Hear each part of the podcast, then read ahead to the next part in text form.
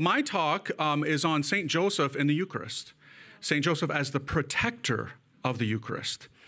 Um, it's an interesting title, right? Because we don't often make the connection between St. Joseph and the Eucharist.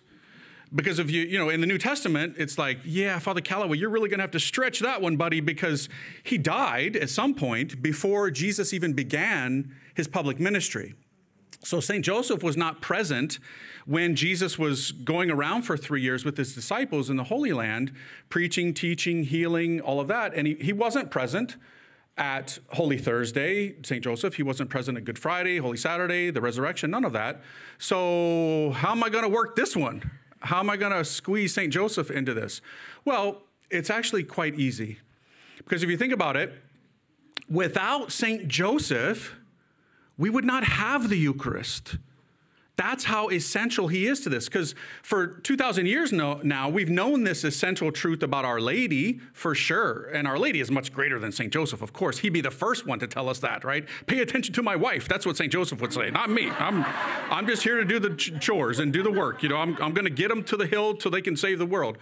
Um, so, but without him, he wasn't physically required for the incarnation. St. Joseph is not the biological father of Jesus but he is his true father, just like I'm adopted, right? And, and I call my dad, I don't call my dad Don, you know. I'm sure that Jesus didn't, you know, say Joseph, you know, no, he would have called him Abba, daddy, father. He was his real father.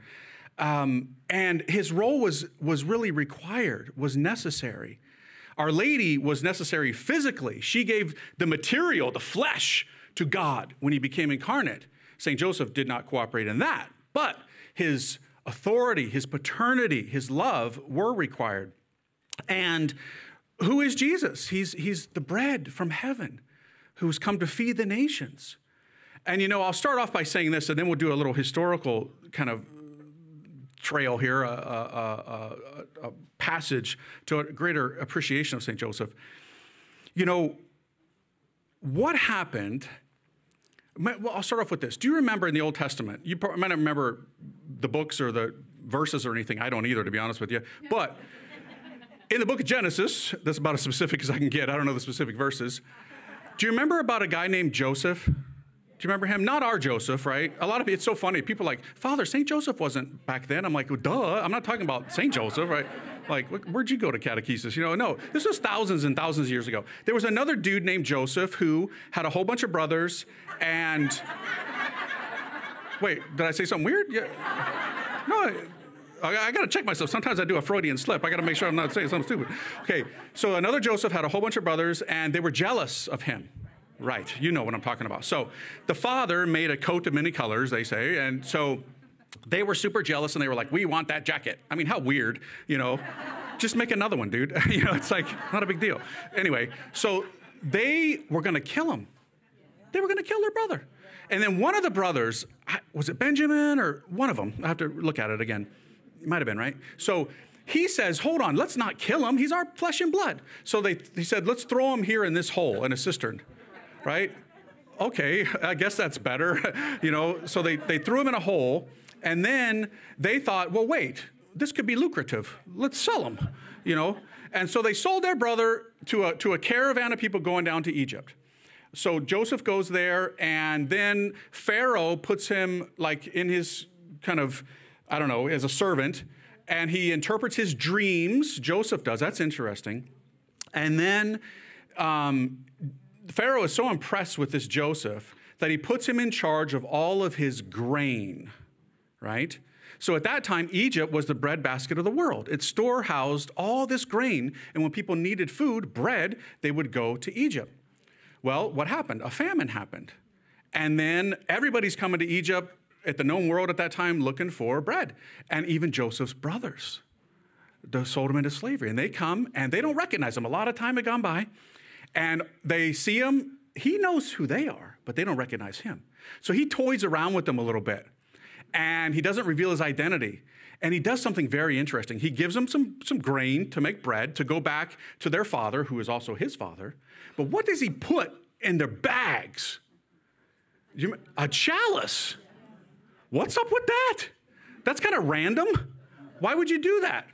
Maybe he wasn't even aware of what he was doing, but there were things that were going to be prototypes that would, that would be fulfilled later in a much greater way by a much greater Joseph with a much greater bread who would have a chalice and a bread to feed the nations. Amazing stuff.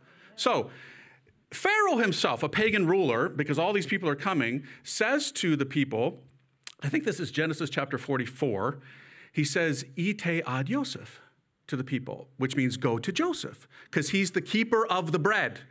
Okay, all of that happened historically like a long time ago. Right. So, what about our times? It's very interesting. Hmm, let's let's I've been thinking about this a lot lately. And again, I got to be careful so I don't get canceled here. So, um, remember what happened just like a few years ago? What happened? All the storehouses containing the bread were closed. What am I referring to? Churches, right? Don't even get me started, right? Mm, mm, mm, That's a whole nother episode, right? That's a different talk. Okay. At any rate, they were closed. Fascinating. Because what did God do at that same time? Established a year of St. Joseph, a new Joseph, the greater Joseph, was going to come on the scene at the time when there was a famine and open them up again, right? Regardless of those who closed them, open them up again. It happened. So in March, was it March 2020? So yeah, when it all went down, right, and everybody's freaking out and putting a diaper on their face, and you know, it was crazy, crazy, right?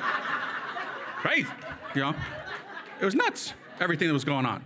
So that happened. Everything shut down.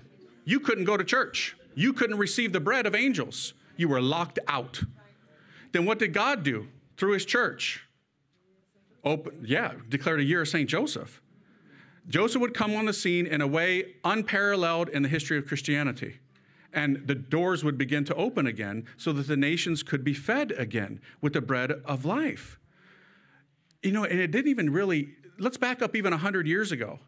Do you know that it was only like 100 years ago that Catholics began to be privileged, the laity, to be able to receive Holy Communion on a daily basis through the papacy of Pope St. Pius X? Prior to that, the saints they didn't receive, if they were laity, uh, the Eucharist on a daily basis. No. We often think that they did. Like we're, we're so used to it today that we think it's normal. It wasn't normal. They only went on Sundays. So, why did that happen 100 years ago? Because St. Joseph was doing incredible things. It was at the same time that there was a new movement of devotion and focusing on St. Joseph that St. Joseph was declared the patron of the church, the father of the church, and the Catholic Church opened it up for everybody to be able to receive communion on a daily basis. They were parallel events that were happening at the same time. And yet, we haven't really made fully these connections. We haven't unpacked everything that's been going on with relation to St. Joseph. There's incredible things that are going on right now with St. Joseph. We're living in such a privileged time with this great saint, the man behind the scenes who's never gotten proper credit. You know, if you look at, you know, even the Christmas cards that you buy, your Hallmark cards or your, your images of St. Joseph, how has he been portrayed? Good answer. Wow, you guys know your stuff. Yeah. old. And there's nothing wrong with old men. Trust me, okay? Oh, yeah, yeah. I've given these talks and people come up to me like, Father, you hate old men? I'm like, what? Of all the things I said, that's what you, and how, come on. No, of course not. But that's how he's been portrayed. And because we didn't know a lot about St. Joseph, we didn't really understand because the New Testament, we don't have one word from him, and we only have certain scenes. We don't have too much on his life. And so people tried to fill in the gaps with noble intentions. But a lot of it was guesswork. A lot of it was they were just making up theories and it's understandable on some level. So, for example, even when I became a Catholic through my seminary studies, I just assumed that he was old too, because that's what I would hear most times from the pulpit. I would also hear that he was previously married. You ever hear that? Right. That he was a widower, had other children, and I was like, well, that's what Father says, so who am I as a, you know, little seminarian to think differently? This guy's been educated and such, and so I don't know. It seems odd to me that God would give to Our Lady secondhand goods, but whatever, you know, it's not, uh, sorry, but you know what I'm saying, okay? Again, if that's your situation, you're like, hey, right? I get it. But you know what I mean, okay. So it never really clicked. I'm like, I don't get it. I mean, if you're going to give a man to be Our Lady's husband and to raise the Messiah, I mean, okay, maybe he doesn't have to be Rambo or Bruce Lee, although I think that'd be sweet, but wouldn't he have to be like manly and, and, and, and, and like have memory and not have to take afternoon naps all the time? And how is he to walk to Egypt with them and, and, and all the things that are required? That didn't really rub with me right, but I didn't know the stuff. So, anyway, so about six years ago, when um, I got this inspiration, I believe from the Holy Spirit, to do something with St. Joseph, because the times that we live in right now, what is it? 69% of people no longer believe in the real presence of Jesus in the Eucharist. That's just not that's not me just saying that because I got a microphone and you're forced to listen to me. That's a that's a, a survey that's it's been shown four years ago, I think it was. Um, and what was the other one I just read the other day? Literally, it might have been yesterday or the day before. 75% of Catholics approve of so called gay marriage. 75%, right? So we're, we're in a bad way, folks. We're in a real bad way. And so we've got a real crisis right now on what I would ta- say would be anthropological issues of there's confusion, right? What is a woman? That's the, you know, today. And it's crazy. I mean, you've got you've got dudes who think that they can have a monthly cycle now and can have a baby. I mean, that's insanity, okay? I mean, you're mentally, you need some help. You need some serious inpatient care if you're thinking that way. But the vast majority of the education system, of the higher education, of all the universities and all that, that's what they buy into. Everything's gone woke, right? And we know what happens with everything that goes woke. Well, I won't say it, but you know where I'm going with that, right? Yeah, it does. It truly turns to, mm, it does. Because this is how bad we are right now. So, how do we get out of this? That's what I, my question was. When people are coming to me as a priest, how do I get them to believe in the Eucharist again? How do, do I help them to turn away from these unnatural understandings of sexuality and all this wokeness and all this craziness? How do I get them back? I, I mean, what do I do? I celebrate Mass, I hear confessions, and that's the greatest thing that I can do.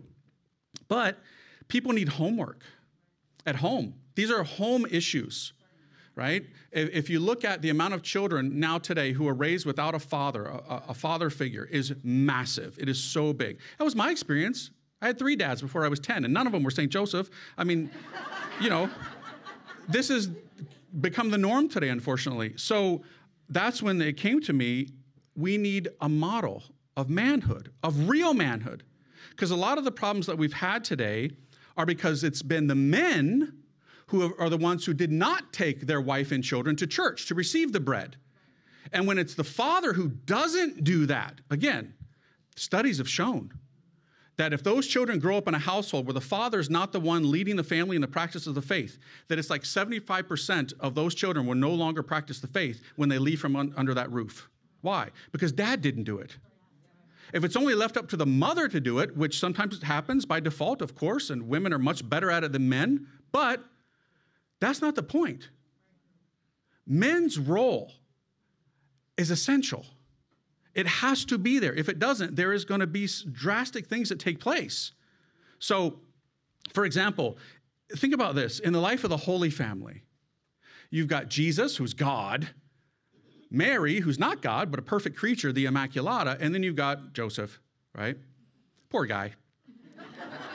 so, when the family practiced their faith, when they went to the temple, when they did various Jewish rituals and so forth and ceremonies, and they went down to Jerusalem, who was it that led it? Was it Jesus? No. And he's God. He didn't lead it. He didn't lead the prayers in the family. That wasn't his role, even though he's God. He'd do it way better than Our Lady and St. Joseph. Yep. He didn't take, usurp their role. Was it Mary's role? No. She could have done it way better than Saint. She could have said to Saint Joseph, "Honey, that was nice, but I'll, I'll I got it." No, and she would have been right.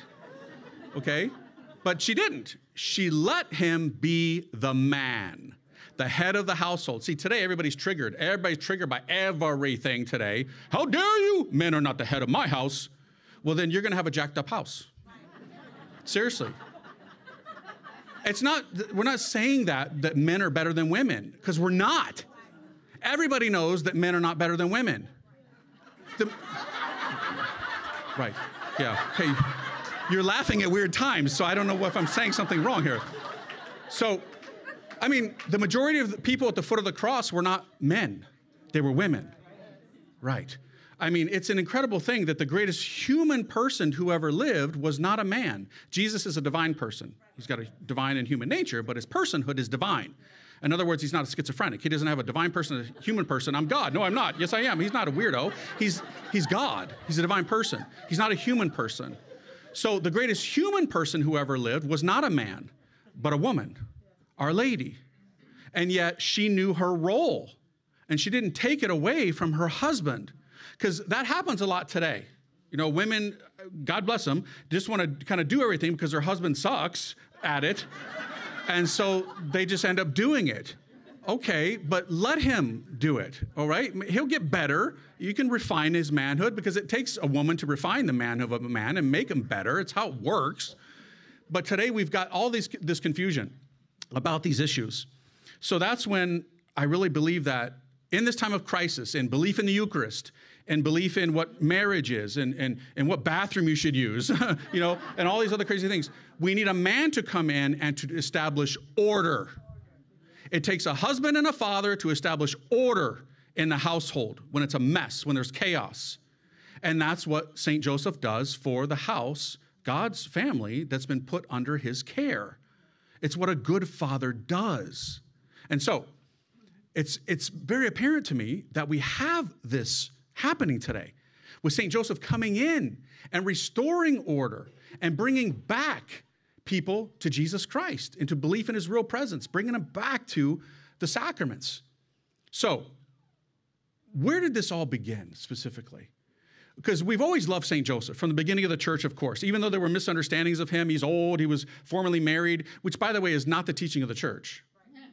You, show me the catechism, the apostolic letter, the encyclical, the document, the council statement that says these things. You can't. You, you will not find it because it's not true. They're, those are based on apocryphal literature, non inspired, non approved, and interesting for sure. We get some interesting stuff from those, but it's not the teaching of the Catholic Church that he was an old man. Actually, there's some brilliant stuff coming out right now by a theologian, Dr. Brant Pitre. Wow.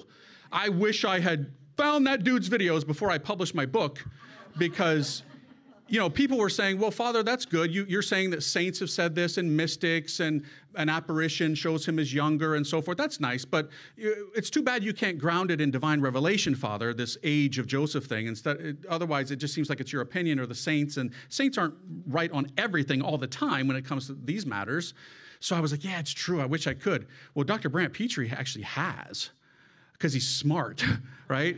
like knows like a ton of languages, and, and so he's unpacked the Greek in the New Testament of what words are used to when it's describing Saint Joseph and his manhood. And according to first century um, Christianity, second century, there's documents that show age brackets for when certain words are used in Greek in the New Testament, talking about manhood. And the age bracket for the ones that are used for Joseph put him between, I think it's age 28 and 45 it's like wow. So this is it's in divine revelation actually. We missed it for 2000 years. That's amazing. So it's just tremendous stuff. And then that whole the whole widow thing uh, you know it's that's not the teaching of the church. Never has been. Actually there's a very firm tradition that saint joseph was a virgin just like our lady. It doesn't that make sense? It totally does right? Totally does. So but you know as we went through church history there weren't the crises that we were we're having today. So people didn't really look to St. Joseph to do battle for them over things like marriage.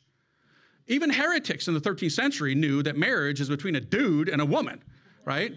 Even the bad guys back then who, who had problems didn't deny what marriage was or you know even um, people who struggle with other aspects of the teaching of the church they didn't linger too far away. They would still hold to some essentials but that's not the case today. We're living in a post-human era today a post-christian era today where even today you know our, our calendars are changed. Have you seen this lately it's amazing. Like now they start it like on a Saturday. Like I get so confused. I'm trying to plan out my life, and I, am like, wait, there's two S's at the beginning. What? What's up with that? I'm like, oh, they're doing Saturday first. Why? Because they don't want the day of the Lord to be the first day of the week anymore, right? Or that whole AD thing, Anno Domini, they got rid of that. Look, look at most of your children's textbooks now. It's not AD anymore. What it's CE. Right. It's the common era, is what they're referring to. I call it the common error, right? It's not, what are you doing here? They're kicking Jesus out of history. They don't want it to be centered on him. So we're, we're moving past Christianity now um, in the culture, and it's scary. And so at this time, God is saying to us, you know what? I've saved the big guns for this time for the time of crises when people don't even know what they are. I mean, you can identify today as a cat and have rights. And, uh, and if your teacher doesn't purr back to you, you can, you can sue the teacher. This is insane what we're living through right now. So we need a father to come and to restore order and help us, but in a loving way, in, in, a, in a compassionate way, realizing that his children are sick and they need care. They need, he needs to smother them with kisses and tons of mercy. This is why we're here this weekend. But truth as well. We have to say the truth. And there's going to be no better person to do this than St. Joseph, who is so loving, who is so kind, who is so gentle, filled with so much tenderness, compassion, and all of that. You betcha. And yet, he's what? The pillar of families, the guardian of virgins, the glory of domestic life, the terror of demons, his titles and his litany. You know, it's fascinating that we can actually pinpoint a time in history when the Holy Spirit was going to give St. Joseph to the church and the world in anticipation of what was coming. So, from the beginning of the church, people loved St. Joseph, but they didn't talk about him too much. They didn't write on him, they didn't do too much. There were saints who were devoted to him, but it was more devotional St. Teresa of Avila and a whole bunch of others. Good stuff, real good stuff. But there wasn't a theology of St. Joseph like there was on Our Lady or the saints or the cross or soteriology, ecclesiology, and all these other ologies. There wasn't that kind of stuff. There wasn't a Josephology. And all of a sudden, something changed. And the year was 1870. Something radical was going on in the world. Now, I'm going to say this. I don't, hopefully, there's not too many young children here. Hopefully, there's no young children here, actually. But um, are there any? Okay. Oh, good. Okay. All right, here we go. Yeah, here we go. All right. So, in the mid to late 19th century, do you know what was being manufactured? Synthetic rubber. Condoms would begin to come on the scene, right? That's why the Pope declared, one of the reasons why the Pope declared the Immaculate Conception in 1854, because life was going to be, start being attacked like it had never been attacked before, right? Isn't that interesting too? God could have had the church declare that dogma of the Immaculate Conception back in the 13th century, 7th century, or right at the very beginning, but he didn't. Why? Because there was going to be a battle in the future over life. And God would save this great gift of the Immaculate Conception to be declared a dogma until 1854 because of this. And then right after that, what was going to happen? In 1870, you had St. Joseph declared the patron of the church the father of the church. The timing, the battle, something was going coming. And God, it was being set up. The devil had a battle plan, setting it up. And God was saying, Yeah, not going to happen. We're going to bring in the big guns. And so in 1870, when that was declared, the Pope declared St. Joseph the patron of the church. What was heaven's response to that? St. Joseph came in an apparition. Do you know where? Knock. Knock Ireland. Don't even get me started on the other Joe that's going there, right? Mm-hmm. Yeah. Mm-hmm. Mm. Not on my watch. Not on my watch. Nope. See, we got a parallel battle going on. The devil is the ape of God. He can't create. He can't, he can't. So what does he do? Like a monkey in a zoo, he, he imitates, mimics, and mocks what he sees being done on the other side. That's what the devil does. So God's got his Joe, and the devil's got his too. Seriously. I mean, you, you, you couldn't get any clearer on these things. I mean, think about it. The year of St. Joseph happened in what? 2020, right? Right. St. Joseph got one year. What'd the other one get? Four. Right. There's a battle going on, my friends. Do you not see it? Right? Our Joseph wants to open the churches. What the other one do? Close them. Right. I've got a whole list, a litany, side by side, which I would definitely get canceled for and have to go underground if I shared it with you. But it's true. There is something so clear for those who see it, who pray, and who, who, who can recognize what's going on. So, St. Joseph comes in an apparition in Knock, Ireland, 1879, right after he was declared the patron of the church on a rainy day, Ireland, and appears to a whole bunch of people with Our Lady. She's there. St. Jo- John the Apostle is there, and a lamb, like depicting our Lord as the Lamb of God. They didn't say anything. Classic St. Joseph. I'm like, uh, if, I, if I'd been one of those Irish people, I would have been like, say something, speak, right? Finally, he's on the scene, talk, right? But he didn't. And neither did Our Lady. Nobody said anything. They didn't need to. They, their presence was a comfort to the people because they were going through a famine. So after that, fully approved apparition, um, amazing things started to happen with St. Joseph because the battle was going to start raging big time with modernism and Freemasonry and all these things happening globally that were going to be, start attacking the church. And so we get the first official encyclical on St. Joseph by Pope Leo XIII in 1889. You know, it's almost it's almost embarrassing for me to say this as a priest. It took the church 1,889 years to get a document on St. Joseph. That's how just he wasn't nobody talked about him. But we got it and it's awesome. That those encyclicals of old, those things rock, right? So clear, no ambiguity, super clear about what he's talking about. And he says that devotion to St. Joseph will help heal the ills of our time. And he was right. So after he did that, what happened? How did heaven respond? Another apparition. St. Joseph came again. Do you know where? Fatima. That's right. Now you're probably thinking, oh, Father Calloway, you're, what seminary did you go to? That was Our Lady, Father. Right, right. But St. Joseph was also at Fatima at the last apparition, October 13th, 1917, when the sun gyrated and spun in the heavens and 70,000 plus people saw it, thought, you know, game over. It looked like it was going to collide and we're going to die. Right after that, the children, the three little visionary children, saw St. Joseph in the heavens holding the Christ child, and together, father and son, Joseph and Jesus, blessed the world. Fully approved aspect of the Fatima apparitions, but almost nobody knows about it.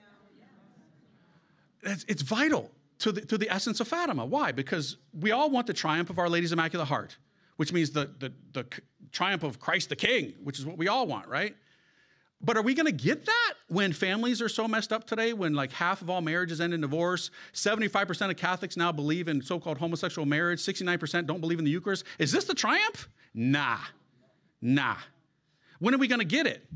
When we put the father back in families in his rightful role, when it's being done correctly, not just in the world, meaning human families, but even in the church. See, there's a reason you call me, Father Chris, and others, Father we need holy fathers. We need men who are loving, compassionate, merciful, gentle, but also truthful and are willing to give you a spanking. Mm-hmm. That's true love hurts, is tough love. They don't let the children just run and create more chaos and a mess in the house. Clean your room. That's what a real father does. And so we need this restored understanding of fatherhood in the world and in the church. I don't you, you, don't have to get into the crises that we've been having in the church of late. I mean, it's just it's bizarro land. What, you know, and this stuff has been prophesied by Our Lady in like Akita 1973, bishops against bishops, priests against priests in the public forum. It's being played out today. That's what I mean. Me and that play for me, me and that social media thing, you know, because I'm like, oh, bro, bro. I'm like, what are you doing? You know?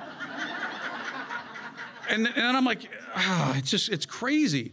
But it's the times that we're living in. So this is happening.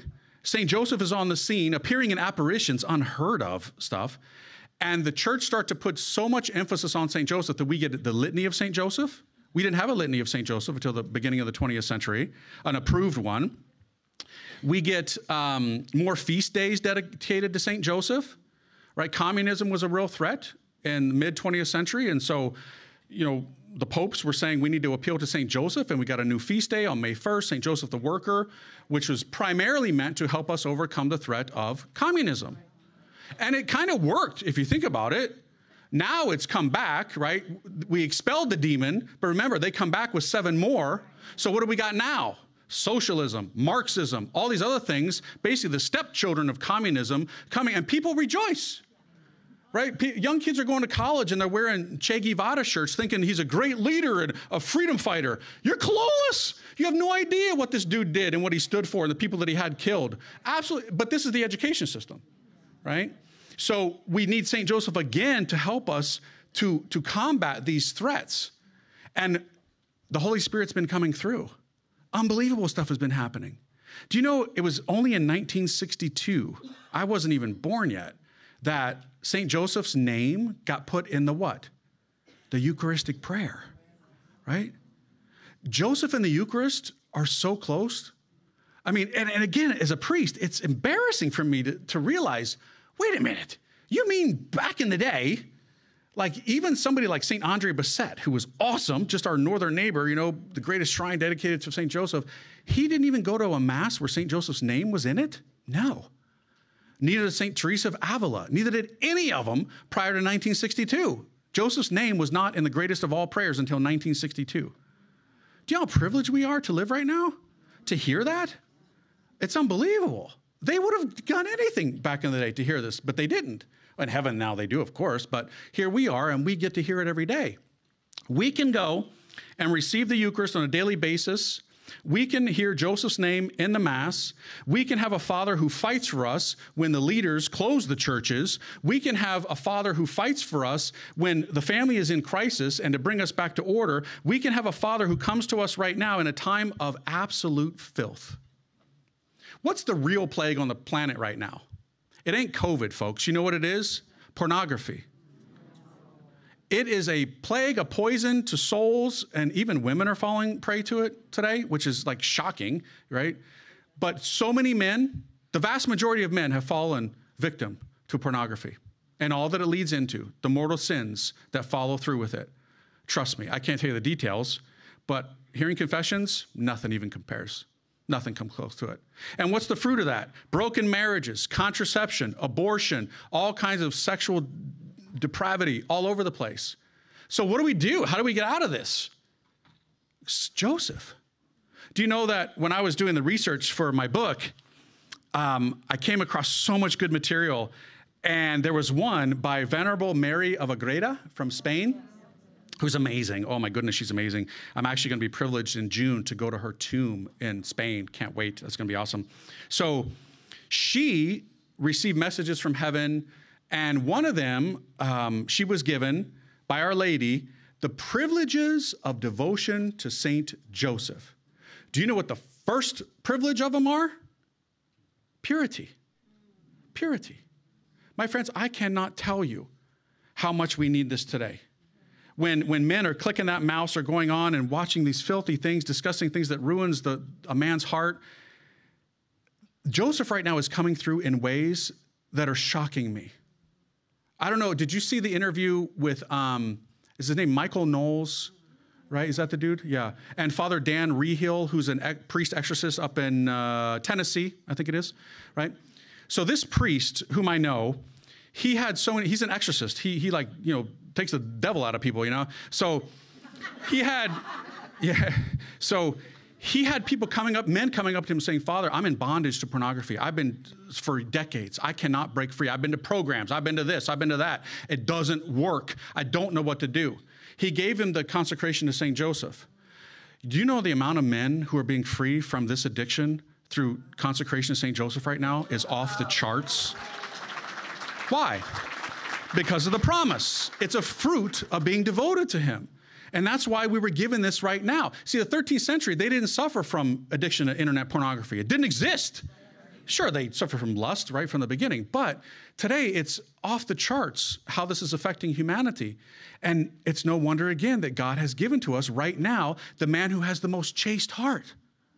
This man lived with the Immaculata, with the most beautiful woman ever to walk this planet we don't even we can't even fathom how beautiful this woman was. And yet this man lived with her and the marriage was never consummated. Do you know what integrity, what heroic virtue it takes for a man to live with such beauty and to yet have eyes that are chaste, a heart that is chaste, intentions that are pure? Off the charts. This is St. Joseph. See, that's why in the early church they depicted him as being old. Seriously, they thought there is no way that a dude could live with such a woman. I mean, that's how I put it, but that's really how it, that's why they said that. But that is so lame. Are you saying that men can't be chaste, that they can't be pure? No, you don't have to wait till you're an old man and your, your libido is dead. You don't have to wait till, you know, there's no testosterone left in your body to be virtuous. That's not virtue at all. You're practically dead, right? It's actually more virtuous for a young man who lives with such beauty to have restraint of his passions, to have his stuff in check constantly. That's, that's just the truth of it. I mean, look at what are all the Frassati the hottie, the girls say, right? Blessed Frassati. If that dude, young, handsome guy, could be a man of virtue, could not St. Joseph? Of course he could. And he was. So that's the model that men need to be looking to today to know how to treat women, to know how to honor them, respect them, serve them, die for them in this messed up time that we have. What is St. Joseph in his litany? The guardian of virgins, the protector of femininity. That's what we need today. My goodness, if we had that in households today, what a different culture we would have. What a different, you know, environment that we would be living in. And so so many people have found strength, so many men have found strength in that. And then we had in our lifetime, just a few years ago, never been done before, probably won't happen again in our lifetime. I pray it does, but I doubt it. It only took us 2,020 years to get this one, the year of St. Joseph. Never had one before. Had a year of Our Lady, year of mercy, year of prayer, St. Paul, year of this, that, and the other, which are all awesome and great, but never had a year of St. Joseph until 2020. The perfect time. Oh my goodness, what a time. You know, do you know, you do, because you lived through it. So much stress, so much anxiety. People lost their jobs. If you don't take that thing, you're fired, right? That's what people were up against right? I can't tell you how many of those letters I cranked out trying to save people's jobs, right? Oh my goodness, it was unbelievable. How insane. How insane. So, appealing to St. Joseph to give people hope, to give them peace, to give them comfort, to even find him a new job. You know many people came up to me and said, Father, my husband lost the, his job over these issues. And now we don't know what to do. How are we going to pay the bills? We got five kids. We're, we're, we're going to be on the streets. They turned to St. Joseph. Do you know what happened? They get better jobs than they had before. Seriously, it's amazing. He is so untapped. He is such a reservoir of grace. He is greater than the Joseph of old, which says that he was put in charge of the storehouses of the grain. Our Joseph, as it says in the litany, is the one who dispenses the treasures of heaven. All of them. All of them. I mean, think about it. I love to think about this stuff because we know that when Our Lady, our dear mother, goes to Jesus and simply, she doesn't even make a request, she just makes an observation. They have no wine. Boom, right? I mean, they probably had to have like an AA meeting after that wedding because he made so much wine. It's shocking, actually, how much wine he made. Because she simply said they, ha- they don't have any. Why did he do that? Because he loves his mom, right? Just like I love my mom. I'm not God or the Messiah, I'm not omnipotent, but if my mom comes up to me and says, Donnie, da da da da da, I'm gonna be like, okay, yeah, okay, mom, I'm, I'm on it, right? And because I love my mom. Jesus loves his mom. Well, Jesus also loves his dad, Joseph.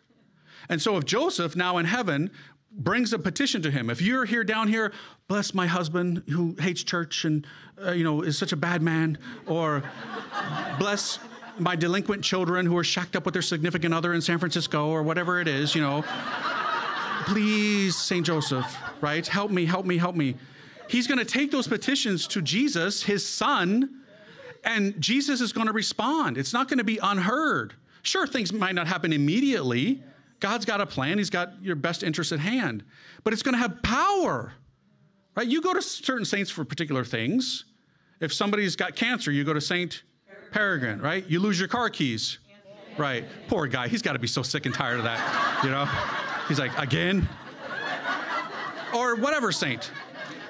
But Saint Joseph, all, everything. He takes care of everything. Why? Because he's your dad. He's your dad. He's your spiritual father. And he wants to help you. You know, if you think about it, this, these, these are the things that I love to, to, to just meditate upon, right? They tell me, and maybe you can affirm this, ladies who are present, that when a baby says its first words, it's generally not mama. That's right. That's right. It's just easier in every culture for the baby to formulate that, right? Abba, dada, right? Instead of mama. I don't know why that is. I'm sure many mothers are secretly like, no, mama, mama, say mama, mama, mama, right? I bet you do that, right? But if that is true, in all likelihood, what would the first words out of the mouth of the baby God, Jesus, have been? Abba. Looking at Joseph. And would Mary have been jealous? Like, no, I said, Mama. No. no, she wouldn't have done that. She would have rejoiced in that.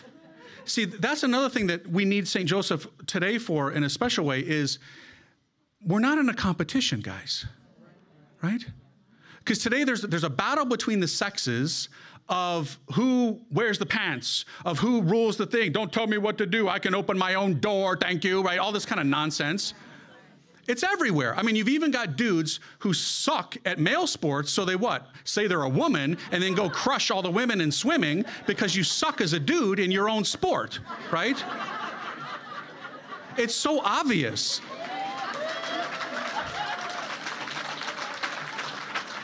You see what I mean? We're going to get canceled one of these days. DivineMercyPlus.org. Okay.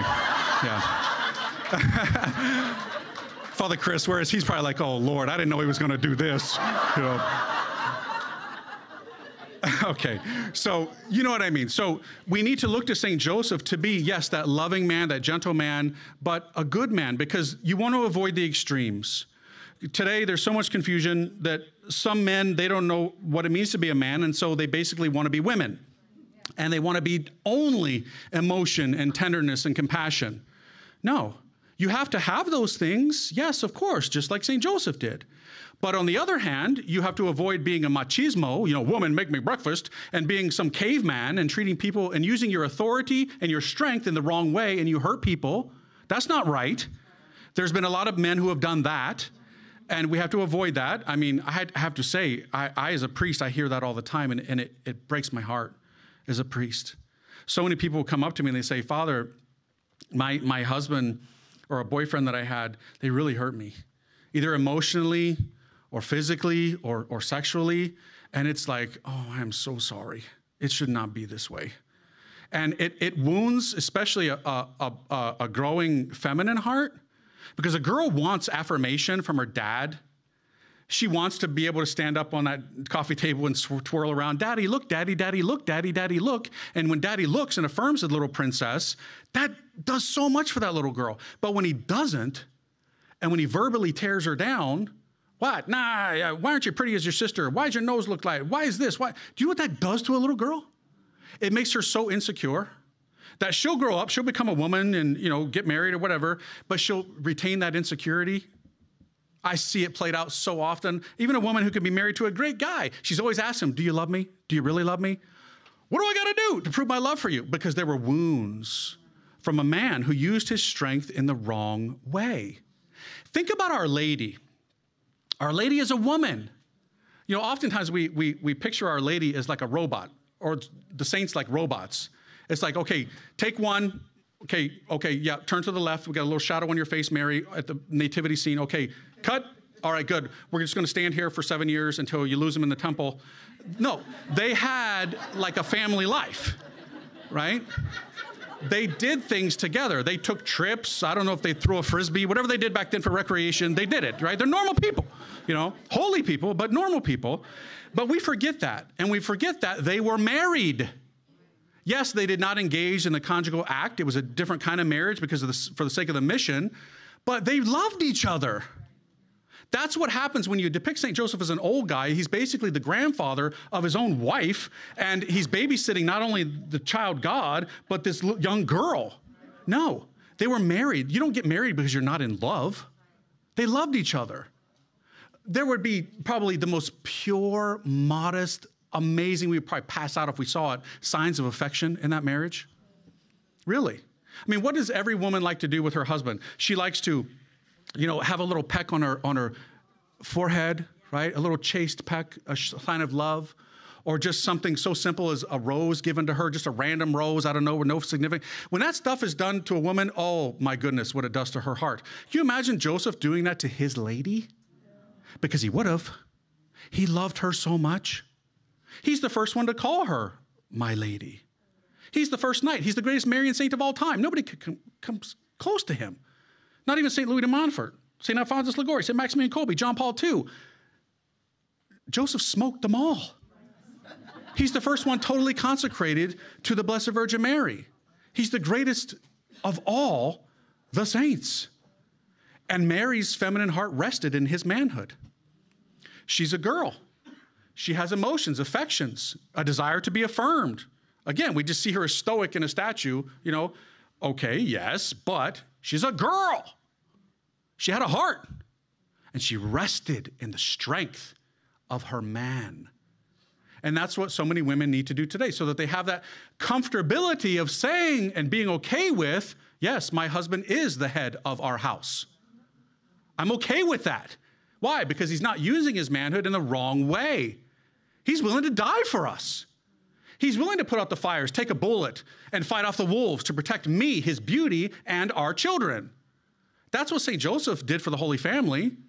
You know, even the mystics talk about this, like Blessed Anne Catherine Emmerich, Venerable Mary of Agreda, and uh, what's that new one who's a servant of God? Mother Baij, something like that, right? I didn't put her in my book because she wasn't on her way to sainthood when my book came out, but now she is. Her book is amazing. They talk about when Joseph took his wife and their son to Egypt. That was a dangerous road. Bandits, robbers, young, beautiful woman, bad intentions. What was St. Joseph willing to do? Throw down, baby. Mm-hmm. By the way, that's why many saints and mystics say that that's why God did not allow St. Joseph to be at Calvary. Why? Because he would have kicked some butt. Right. As any father would. You try and hurt my son, it's on, baby, right? Mm-hmm. And you're gonna do this in front of my wife? Nope. It, you know, gloves are coming off. Meet me behind the shed. You know what I'm saying? It's it's over. He wouldn't have just sat on the sidelines. His strength would have been on full display, so he couldn't be at Calvary. No, no, no. He couldn't be. I'm not. This isn't me saying that. This is the saints and mystics saying this. See, this is why we need this understanding of manhood today, based on St. Joseph, to fight the battles of our time in a loving, compassionate, merciful, kind way. I Always got to throw that in there because everybody's always like, oh, Father, you got to say loving. Duh, right? Obviously. But you got to do it like St. Joseph. You got to do it in the right way. Wouldn't it be awesome if today, I don't even know if they still do this today because so many kids don't have dads today, but back in the day, you would describe like your mom or dad to the class my mom's a teacher or my mom's a whatever or my dad does this or you know imagine if if if at show and tell one day in school little johnny stands up and shows a picture of his dad thank god he's got one and he says my dad is the pillar of our family. My dad is the glory of our home life. My dad is the guardian of virgins. My dad is the terror of demons. Wouldn't that be awesome? Sure it would. And why is st joseph the terror of demons by the way? Why is that it's fascinating. Two reasons. There's a lot, but two main ones. His paternity, because paternity has power, it has strength. The devil knows that. He doesn't want you to know it. Because again, when, when Joseph goes to Jesus, Jesus hears it as a son. Sure, Dad, consider it done. If it's what you want, I know it's in accord with what I want, it's done. It has power and his purity. St. Joseph's purity is oh my goodness, it's a weapon against the filthy, pornographic creature that the devil is. If you're not pure, you don't have power. If you don't have purity in your life, you are spiritually impotent, and the devil ain't worried about you. That's why so many men today are not a threat to the devil. The devil ain't worried about them because they keep falling into mortal sins through pornography. Seriously. But when you're pure, you have power and you're a terror to demons. That's why men need to look to St. Joseph. It's why women need to look to St. Joseph to understand what it means to have a true man in your life. So many young girls today come up to me, Father, I want a man. I can't find one. Where are all the good men? They're all in the seminary. I'm like, I get it. Well, every now and then one falls out, sister, so get ready, you know. So, you know. Matter of fact, I remember a few years ago, Father Chris might remember this. Father Matt Tomini, one of our guys, great guys, director of the shrine, good man, and a handsome young fellow, right? So I remember at Steubenville, there was a young lady who was like really into him. And I never told him until after he was ordained because I didn't want him having no ideas. You know, she was a cutie. And I was like, nah, we'll tell him after he was ordained. So I did, you know. So anyway, so my friends, go to St. Joseph right now for mercy. I've got my own titles for St. Joseph. I call him the patriarch of divine mercy. I try the apostle of divine mercy, the, the, the, the beneficiary of divine mercy. I've got a whole bunch of these titles. We need him right now. You need him in your individual life. You need him in your marriage. You need him in your family. You need him in your parish. Bring him. Do the consecration, which I'm, i know so many of you are, have already done it. Do it again. Do it with your parish. Ask your father in a nice, gentle way, because they sometimes freak out. Oh, great, another consecration. You know, I understand. But it, it, it really does transform things. It helps in tremendous ways. And lastly, I'll end with this. Um, it's not out yet, but just to give you a little taste of what's coming, I've got a graphic novel coming out on St. Joseph. It's going to be good. It's a comic book, right? But it's for adults too. And it's going to be so good. The artwork in it, this artist Sam Estrada, a Filipino American guy, can draw like you've never seen anybody draw. It's done. I think it's actually at the printers, and we're fine tuning some things. It'll come out in June. It's called The Chaste Heart of St. Joseph. So when that comes out, get a copy of that. It's really going to be good stuff. You're really going to love that. Kind of the follow up to consecration to St. Joseph. So, my friends, I can't thank you enough for coming today. To be a part of our Marian family, to pray for us, to pray with us, to support us, to have our six when the enemy comes after us. Father Chris and I need you guys for that. And remember, what's the website? DivineMercyPlus.org, right. Because after talks like this, yeah, we're probably going down at some point. So go to Joseph. God bless you, my friends. Please follow or subscribe to this podcast to receive the latest episodes and updates. If you have been blessed by this podcast, I invite you to leave a review. Reviews greatly improve our podcast ranking and will help spread this podcast to other people throughout the world. Are you enjoying this podcast? I invite you to listen to more shows brought to you by the Marian Fathers of the Immaculate Conception. Join us daily for enriching spiritual content, which will help you on your journey with Jesus Christ. Simply visit DivineMercyPlus.org for a complete list of our shows. That's DivineMercyPlus.org. Are you a Marian helper? Join our Spiritual Benefit Society and start sharing in the graces of all the daily masses, prayers, and good works of Marian priests and brothers all over the world. Sign up is free and easy. Simply visit micprayers.org. That's micprayers.org. Thank you and God bless you.